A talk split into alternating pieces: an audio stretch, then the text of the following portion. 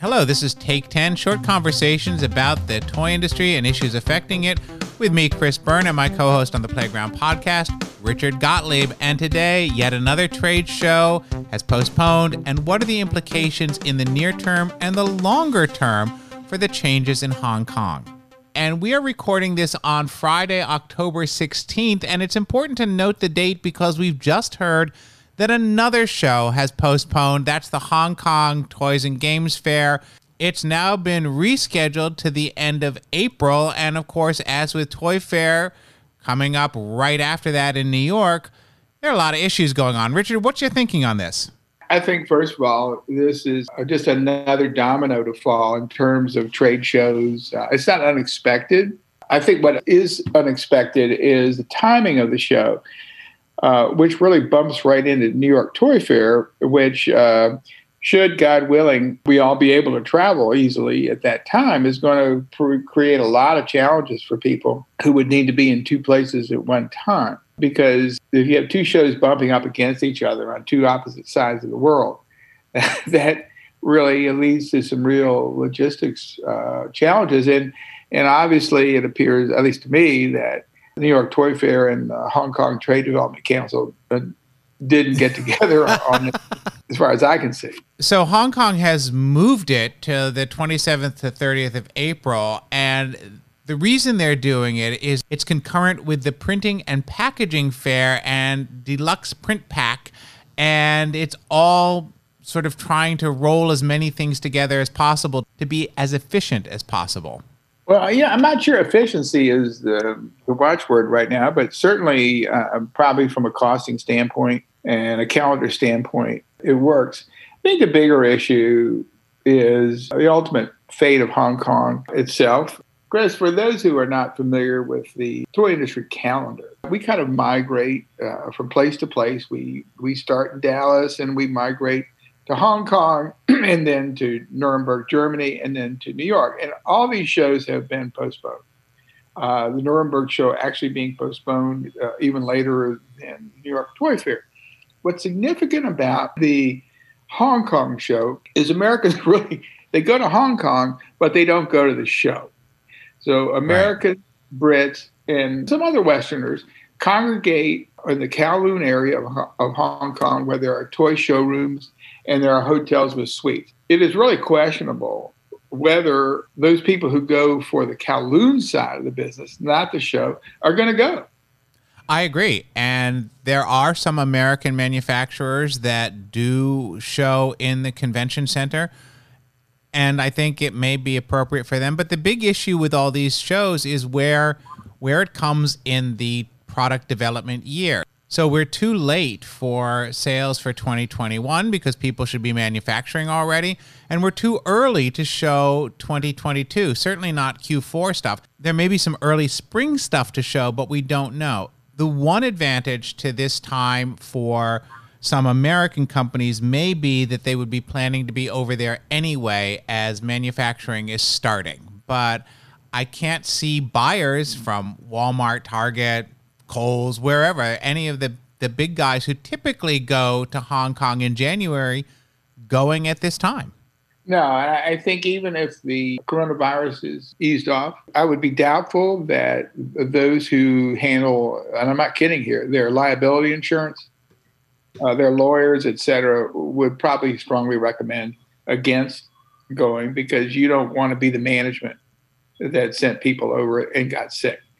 So uh, it raises huge questions about how products going to be shown and how products going to be evaluated and what this is going to do to all kind of timelines in terms of operations and logistics, setting planograms, making decisions, etc.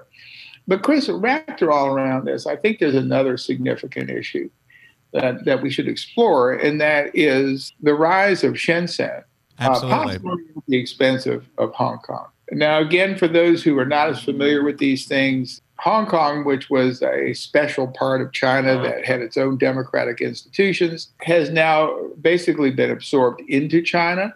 There's still some democratic institutions functioning in Hong Kong, but it's changing. And um, Hong Kong is very close to Shenzhen.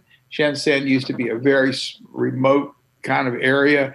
It's now an enormous city. They're building the second tallest skyscraper in the world there, and they just opened the largest convention center in the world.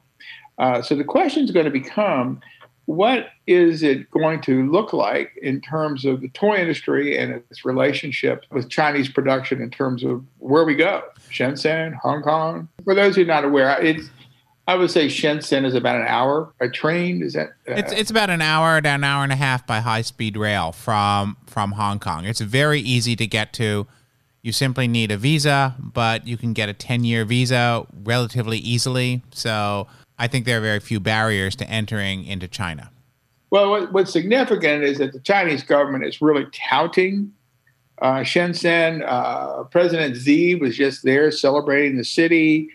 So um, going forward, it's going to be very interesting to see if the role as an international banking center, as the role as an international business center, and frankly, the role as an international toy center will shift, or possibly whether we'll see Hong Kong and Shenzhen as one giant megalopolis. And the issue has been that the Chinese shows have typically been shows for the domestic Chinese market. But with the move to Shenzhen from Guangzhou, they are moving closer to the areas where international travelers have offices. They are in the Guangdong province where there's a lot of manufacturing. It really is a commitment to bringing international business into China. So I don't think there are that many barriers to people making the move. And especially if they can make it attractive in a time and expense manner, I think there's a lot of potential for that to grow as an international show as with everything else that's going on, Chris, you do get this feeling that there are seismic shifts taking place in the world, and that the toy industry is certainly not immune in how we do business, where we do business, when we do business, are are all shifting before our eyes, and we're all going to have to accommodate that. I completely agree, and the one constant that's not changing is Santa has to fly on December 24th. So that date is pretty much immovable. So it, in other industries, you can move a season, a few weeks, a month, whatever. For toys, you got to get that stuff to the North Pole so Santa can get it in the sleigh and get it to the kids.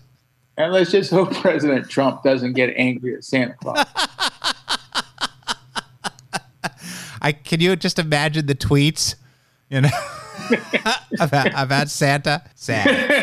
Sad. Low low energy elf. yeah, he's just a big fat low energy elf. Now we really don't get into politics here, but uh, because toys are toys are not political. So, Richard, I'm starting to sound like a broken record. I don't know if anybody listening remembers records, but I'm starting to sound like a broken record because what we end up saying at the end of each of these conversations is we're going to have to wait and see. But I think that the future is going to belong to those who are able to see change, predict change, and of course, respond to that in a way that builds business. And we're seeing a lot of tactics and technologies and strategies already impacting the toy industry trade shows are just one other way that are going to be impacted by this change in the culture. Well, we're basically building the plane while we're flying that's scary.